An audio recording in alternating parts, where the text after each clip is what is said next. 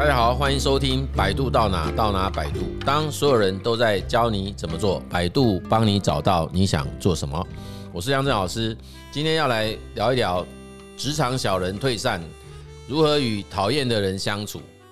我们接下来会有两集哈，就来跟大家谈一下这个职场当中我们相对比较称之为。暗黑心理学的部分呢，哈，但是我们今天没有要把自己搞得这么暗黑哈。我们讲的是到底要如何来因应哦。假设我们在工作环境当中遇到了像是职场小人的时候，我们应该如何来面对？那我想每一位工作者应该都知道啦，同事之间的竞争应该都是在所难免呐。不过有些场域里面的竞争却是蛮激烈的，而且也很恐怖啊。譬如说，可能是。尔虞我诈啦，或者所谓的明争暗斗，那当然表面上是和平相处啦。我们很少真的在职场会碰到那个电视剧情节那样一些像韩剧啊，或者日剧啊，甚至台剧剧情啊，把它搬到那个现实职场中。可是我们的确也常常听到很多活生生血淋淋的出现在我们自己的工作现场上。哈，我想只要是有点工作经验的朋友们，应该都。蛮能够感受到我讲的，就是好像在自己的职业生涯发展中，就曾经被人家后面射了几箭，这样砍了几刀。所以我常常碰到很多人都会自己讲说：“你有没有帮我检查一下我的后背？”我说：“你要干嘛？”说：“看看我后面现在插满了多少箭啊，或者是被砍了多少刀哈。”所以其实很容易就是一下子就被人家暗地里面。攻击啦，那这些攻击的内容当然什么都有啦，也就是会讲说你可能绩效很不错啊，那就让你穿小鞋啊，或者找很多有的没有的事情来栽赃啊、嫁祸啊，或者甚至于说冷言冷语啊，私底下在那边传东传西讲一些八卦的话。面对这样子的一种叫智商小人哈，到底我们应该要如何面对啦？那当然我们的同事这边讲的脚本是说如何以正向的心态面对让自己不受影响，我跟各位讲很难呐，哎，就是你是圣圣神圣贤，你才有办法做到这件事哦。我必须说，没有一个人在遇到这样的情况还可以冷静以对的啦。哎，如果是这样子来，请你在我们这边留言啊，我一定亲自要跟您请益一下，到底如何有办法做到超级佛系的再去面对这样的啊，甚至碰到这样子的。同事，你还可以好好的度化他，这太难的了啊！一定多半的人，假设你自己是被我们刚刚讲的那样，就是栽赃嫁祸，然后找一些有的没有的事情来这边故意张冠李戴啊，等等的。我相信很少有人可以吞忍的下来啦。通常第一时间一定会有一些情绪的反应啊，甚至有可能在那个工作现场当中就可能会。啊，出现一些比较激烈的一种冲突哈，所以我觉得我比较不会从说要怎么从正向的心态去面对啦哦，那也不会去说我们自己就有办法做到完全不受影响。我觉得当遇到这样子的处境，那就生气吧，该生气就生气，该去思考他为什么这么对你，你就这样子去思考他为什么要这样对你哈。重点是自己如果因此而受到很大的影响跟冲击，而我们自己在工作上面受到连带的影响，其实坦白讲，这个不可能不去正视这个问题，因为他可能会让自己在工作上被这个所谓我们假设自己主管那边，他可能都会从这里来观察你会不会是一个够称职的，或者是有那个足够的潜力，让我们可以继续拔擢你到更重要的位置上，哦去承接。因为在一个有规模的组织里面，哈。当自己有机会可以去承担某些重要的任务的时候，难免就一定会影响到本来对这个任务或者位置有兴趣的人呐。哎，所以这个我们不敢讲，他人家叫觊觎啦。这个时候就会有很多明枪暗箭就跑来了哈。那这样子的情形，你说自己完完全全就是刀枪不入，可以非常游刃有余的去处理跟。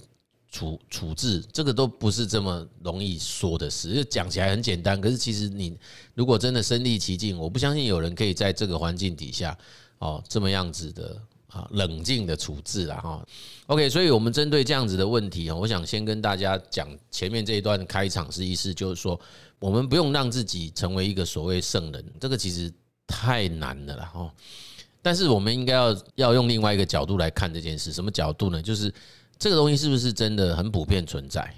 哎，就是我们在职场中这样子的现象是不是很常发生？第一个，我们有没有可能在工作场域当中去分辨哪些人叫是这种属于职场小人？那这里当然，我们从一些资料当中都会看到，蛮多的，包括书籍啊、文章啊、网络文章哈等等，大概都会提到一些大家很讨厌的小人啊，譬如说表里不一的啦，讲的是一回事，说了一回事，可是私底下。暗地里做的又是另外一件事情。那还有另外一种就是刁难型，反正明里暗里就刻意去刁难你，设下一些有的没有的这种呃规定啊、阻碍啊，就是让我们没有办法如期把这个结果完成。但当然还有一种，还有一种是可能叫做搬弄是非，这个好像也是每次票选都在前几名的，就是他就会到处去讲一些八卦、挑拨离间呐，搞得整个组织氛围糟得不得了哈。可是偏偏很奇怪，是这样的人怎么还都一直存在？这样，那就是一个让人家觉得，到底这家公司的主管都跑哪里去？你说有些人这样听我这样讲以后，就说哦，没有哎，做这件事情很多是主管。好啦，我开玩笑，不是这样的。我就说，在组织当中，不见得类似这样的人的一些作为，马上就会被处理了啊，或者是被看见。原因很简单，因为通常被名列这种叫职场小人的人，他很很会看场合啊。在那种不该做这些事情的情境底下，他绝对不会做的。OK，他永远只有在那个这些有权力的主管不在的时候，他才会做这些事啊，所以才会让人家恨得牙痒痒嘛，就这个意思。那你说，哎，我可不可以收证啊？然后去做一些举报？那当当然，这个有人这么做嘛。可是这样的做法，常常最后受伤的是举报者自己，并不会是那个被举报的人。然后因为。本身在职场内哦，这个文化里面好像就觉得不是很喜欢这种叫内部举报人呐哦，很容易就会在圈子里面弄臭自己啊。对，所以即便他做的事情是超级有正义感的，大家还是不喜欢有人用这个方式反映问题，就是很怕有一天自己也成为你举报的对象嘛。我在猜是这样哈。OK，那另外一种当然最常听到的就是这种叫做争功为过了，哎，这个其实是很多的同学问到的问题。所以这一题回到我们这个问题，说哦，我要怎么去分辨周遭有没有这样子的同事？这样啊，我的答案是知人知面不知心呐。哎，那虽然很多书都会教我们用什么方式去那个分辨呐，哦，看他哪些蛛丝马迹啊，然后用什么什么细节去看看这个人到底值不值得你认真交往跟相处，我还是必须讲啊，哈，实际上我觉得。我不晓得是不是我真的比较笨拙还是这样，我都觉得很难呢。也就是虽然我自己念的是心理学，很多人都说：“哎，你们不是很厉害吗？你不是很擅长读人吗？不是很擅长读心吗？那为什么你说这个事情办不到？”我跟各位讲，真的人太复杂了。你的这些同事如果真是职场真小人的话，他就不是这么容易被我们看见呐。OK，那你说不会吧？真小人不是就是完完全全会不怕人家知道吗？对了，那当然是已经被揭露了才是这样嘛。可是没有之前，我们大家一定不会这样察觉的，因为只有等到你被卖掉，你才会知道哦，原来他是这样子的人嘛。所以其实我们这一题在问说，我们到底要怎么去分辨？我个人认为真的太难了，因为你在工作的场合当中，然后还要费心思去一个一个过滤，哇，那太累了哈。我至少都不是这样在过我的职职场生涯啦。基本上我大概都会是很真诚的活着每一天。那我觉得这种真诚有个好处啦哈，就是比较容易快一点遇到小人呐。我不知道大家知不知道意思，就是快速失败啊，就是因为他知道你这家伙就是这么样子的拿衣服就天真嘛。所以如果要真的搞你，此时不搞，尚待何时？当然就好好的弄你一下。那我们被弄了，只要不要伤筋动骨，有没有？哎，我就觉得 OK，那就知道了你是什么样的人嘛。应该叫反脆弱吧，反正我就不怕被你弄，我就是不会担心弄完以后我会怎么样嘛。因为反而在这个一刚开始的时候，我们比较不容易真的让自己伤得太重。那在这个过程当中，就有机会可以认清或看清楚一个人。我的重点前提是，我们都还是先真诚在公司里面工作啦。因为如果我们就抱持着说，哦，我一进到一个单位啊、企业组织。然后我每天都，雷达打开，然后一直在看，说，哎，这个人是不是小人？那个人是不是小人？我跟你讲，那个亡夫益林，你知道吗？啊，就是我们家里的斧头不见了，然后去看外面邻居的动作神情都很怪，这家伙应该是偷我的斧头的啊！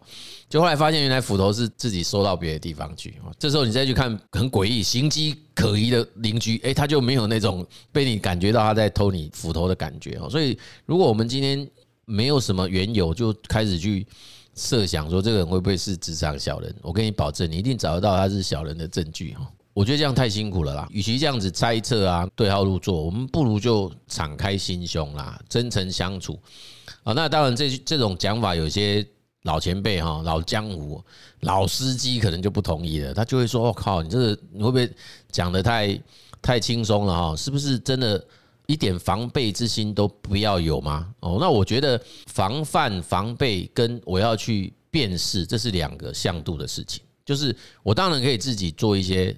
基本的防备或者防护啊，可是我不是很鼓励大家，就是要抱持着一个我要先去分辨你是好人还是坏人。我们又不是在看小时候在看电影还是看电视，这是好人还是坏人？人不会是这么单一面相啊。就是即便我们刚刚列了那么多种很典型的这个所谓职场小人，他也不见得每一天。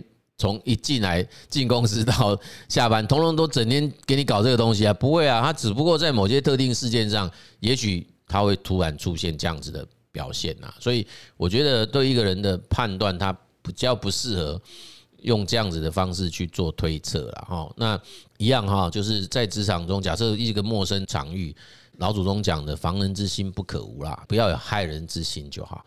所以当我过去在啊很多场合被同学问到，或职场工作者问到刚刚这个问题，说：“诶，我应该要怎么样子去分辨这个职场小人？或者说，啊，我已经被弄到了，我已经遇到了，嘿，那我应该要如何去看待这件事？啊，我只能说，遇到就遇到啦，嘿，我通常会说一句话，叫‘恭喜你长大了’啊，就是在职场当中，如果从头到尾都没有遇过这样子的人，或者是这样子的处境，我反而会是觉得。”很可惜，而且反而让自己缺乏免疫力啊！因为这种事情只要常常遇到，哎，真的会有免疫力，你就会觉得说啊，好像天下乌鸦就一般黑嘛，没有关系。那我反正怕等秋滚等都用，哎，我越打我越强壮。我反正有一句话不是讲，打不死我的，必让我更强壮，有没有？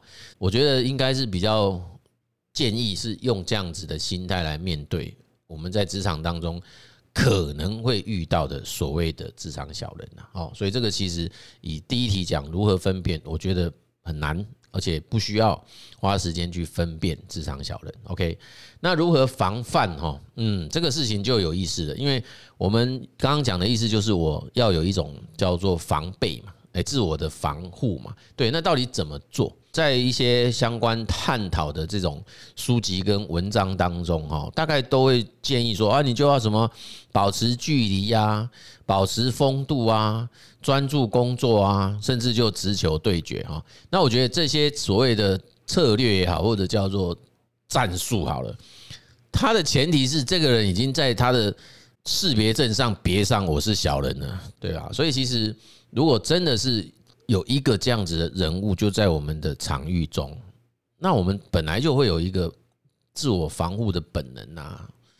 如果这个人是很需要我们直球对决，你当然就要跟他直球对决啊。因为有些人你直球对决完以后，他就会离你比你离他还远嘛。因为他知道你就不是这么容易可以惹的嘛。可是有一些其实你越是直球对决，他越开心呢。哎，他越觉得哇，都有对球啊，站过来，嘿，那那你不是越搞越糟糕吗？那有些人你去就保持距离，他就不放你走啊，对，他就是持续的要黏住你啊，就是找你，就是挑战你啊，对，所以其实我觉得这些所谓因应方式，这些对策，它都有一个很重要的前提，就叫做我已经先预设，我就碰到了这个人啊，那我觉得就算真的是这样好了，我个人认为还是得。因时因地制宜啦，哦，还有因人，哎，就是那个人是怎么样的，我们就好好的来思考，怎么样的方式才会让他不要再来惹我这样哦。那我会觉得很重要的一件事情，通常都是自己要有足够的本钱呐。哎，我觉得在企业组织里面哈，最好防范小人的方式，就是让我们自己成为组织不可被替代的人选。哦，特别是我们也要被。有这种所谓的决策权的人看见。啊，我倒不觉得我们应该要把自己的注意力放在跟这种所谓的职场小人周旋呢。哎，我们宁可多花点时间去好好的经营我们自己的其他的关系啊，也许叫向上管理啊，也许是其他水平的关系啊。那除非就是说，很抱歉哈，你的直属主管就是这样的人。OK，那那当然你自己就要知道说，OK，那我这是我的我的主管，他就是这样。那我刚刚已经讲过说，那如果是这样怎么办？哈，那其实譬如说这个问题，就很多人讲说，你看，当我东西做完之后，然后他拿去跟老板报告的时候，他所有的事情通通都是他。我是这样想这种事的。就假设今天真的遇到一个，我们真的很。不愿意再跟他共事的主管，我又不想因为他而离开这家公司，那最好的方式就是让他离开你嘛。那让他离开你的最好方法就是我们要做得更好啊，哎，就是让他被升迁了，哎，让他可能被升迁到更高的位置，甚至被调到其他更好的地方。我们把他捧墨上来，把他 push 出去，这个才是上策，不是吗？反而不应该去跟他斗了，也不应该去跟他争，特别是他又是有权力的人，一样哈。除非我刚前面有一句话说，我是这个组织一个非常有价值的人，而且这个价值高到让更高那一层的主管，当他在面临抉择的时候，他选择的是放弃你那一位主管，而不是放弃你。好，如果你没有这样，我们没有这样的自信，我认为比较好的方式反而应该是。那就想办法把他送走啊！哎，想办法让他有更好的归宿。这样好了，有人讲说我这个有点极端呐，我说那你这样对那家公司不是蛮不利的吗？哈，我必须这样讲啊，在任何一家企业里面，我们还是要回归到一个很核心的议题。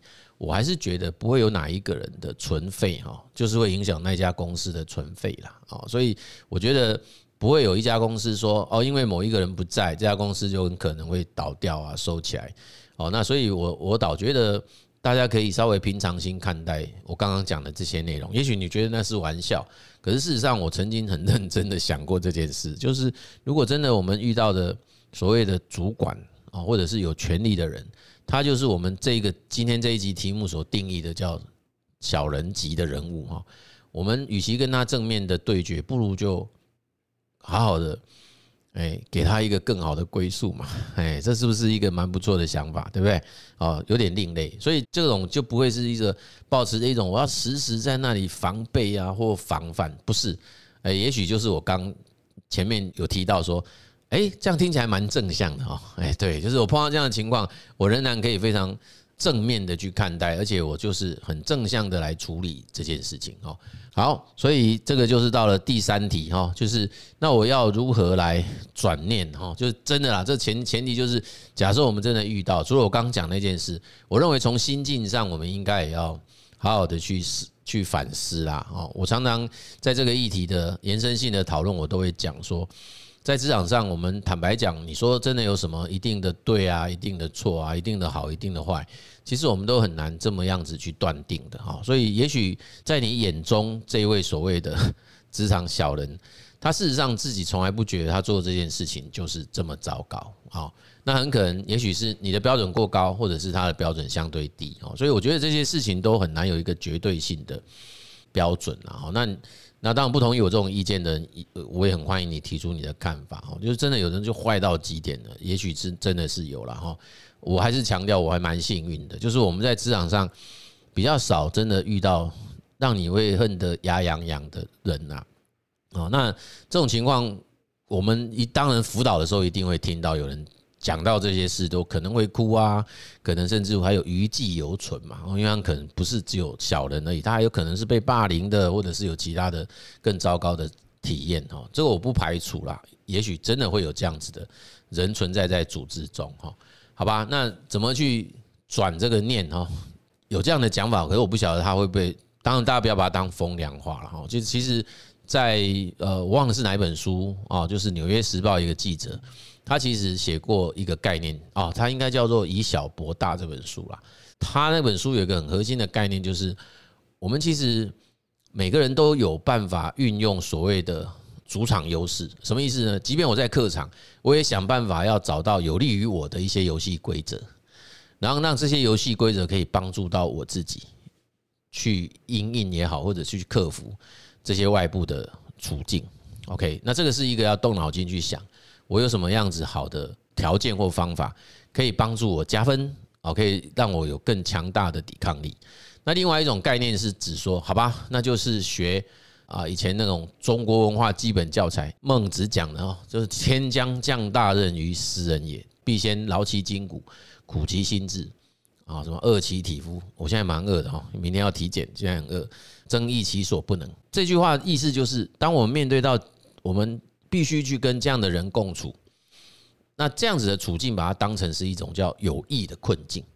所以有益的困境，就是这个把它视为是自己职业生涯当中的一种磨练了，把它视为这件事情的体验或者经验，可以成为我未来成长的养分。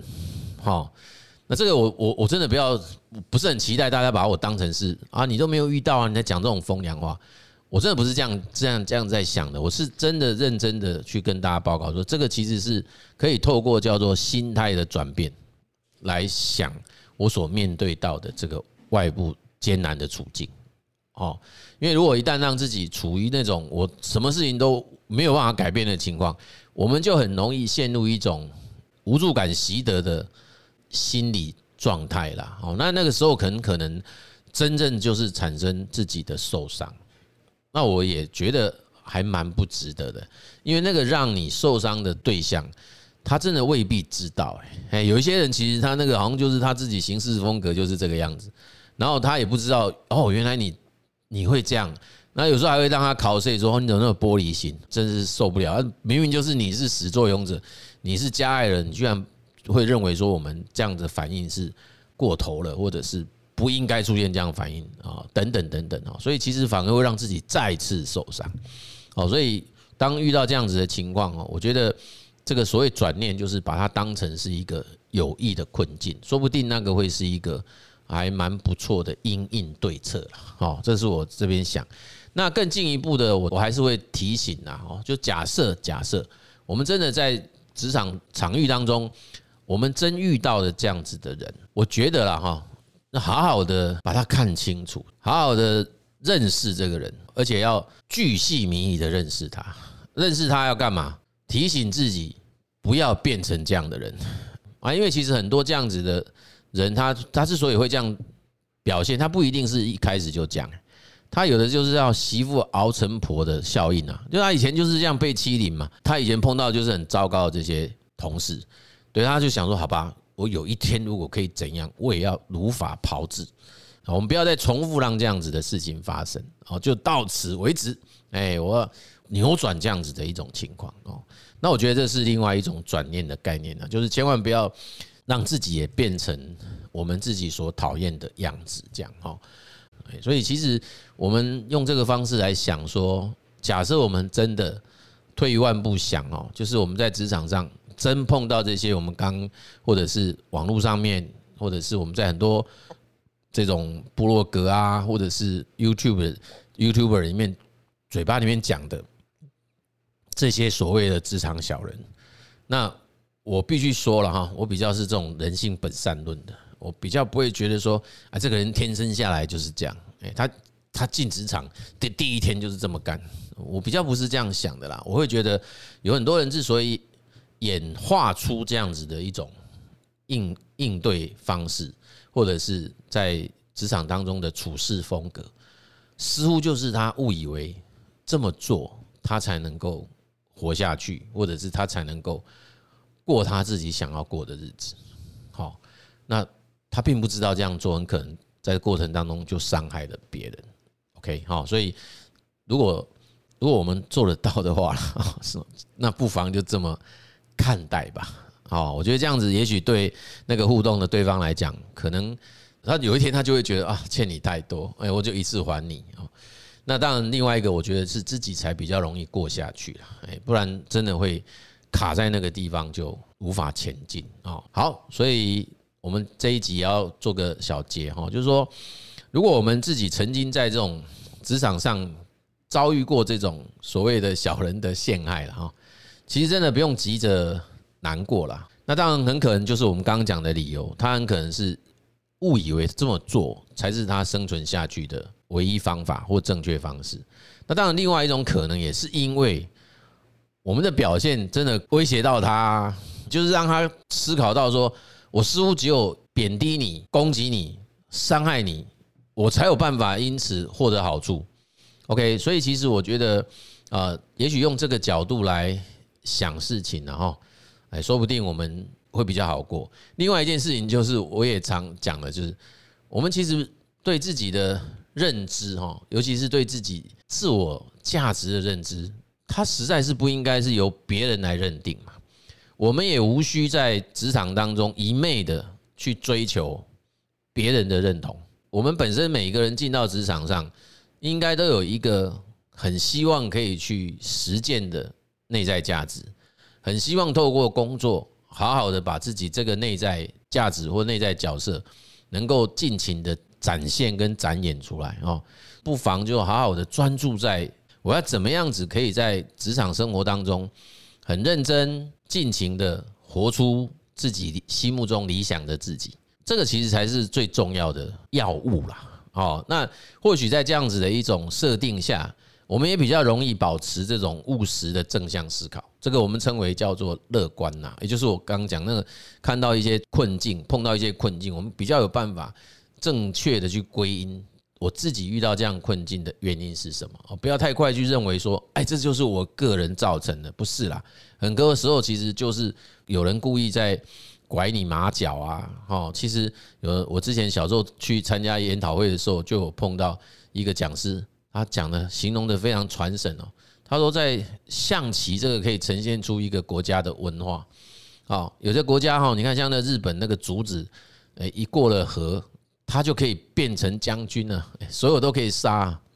那我们的这个竹过了河就不回头嘛。那有一个很重要的一个设计是，我们会有那个。拐马脚的设计，哎，他说这个其实在很多国家的文化那个象棋当中好像没有这样的游戏规则，独独在华人的这个象棋有这个拐马脚，其实就是小人会做事啊，哎，要想办法在中间给你设下一些所谓的阻碍，那个就是一种刁难呐，哎，所以他就是说这个象棋就是呈现出一个社会的文化的一个样态了哈，OK，所以其实我觉得。如果这样想事情，是不是也会更加好受一点？其实看起来就是这是潜藏在我们文化深层当中的意识嘛，哈。好啦，那这样子不管怎么样做，只要能让自己好过一点，都是一个好的方法，哦。那唯独就是不要因为我们先去预设我周遭会遇到这样的小人，就处处的怀疑东怀疑西哦。我觉得这样子的职场生活真的太辛苦了哦。就是开大门走大路，坦坦。荡荡，真诚相待哦，让这些真的很想要搞你的、想要挖坑给你跳的，他都不好意思挖啦。哎，他觉得挖了以后啊，自己先跳下去当你垫背好了。那明明就是一个这么样子正向、积极、乐观、进取的人哦，所以他就觉得我好像没有必要这样子去弄你。如果可以真的做到这样子，那当然就是一个大大的成功，对不对？OK，保持着这样的心态，其实我觉得。在职场生涯当中，应该会无所畏惧啦，因为就算是碰到这些失败，我们也会觉得 OK 没问题啊，我就重新再起来就好了。就是前提是不要被打死，不要伤筋动骨，哎，这就把它当成一般的擦挫伤这样，哎，继续前进，越挫越勇。OK，OK，那我们这一集的节目呢，就跟大家分享到这里啊。如果各位喜欢我们的节目，欢迎订阅及分享，谢谢大家的收听。百度到哪到哪百度，我们下集见。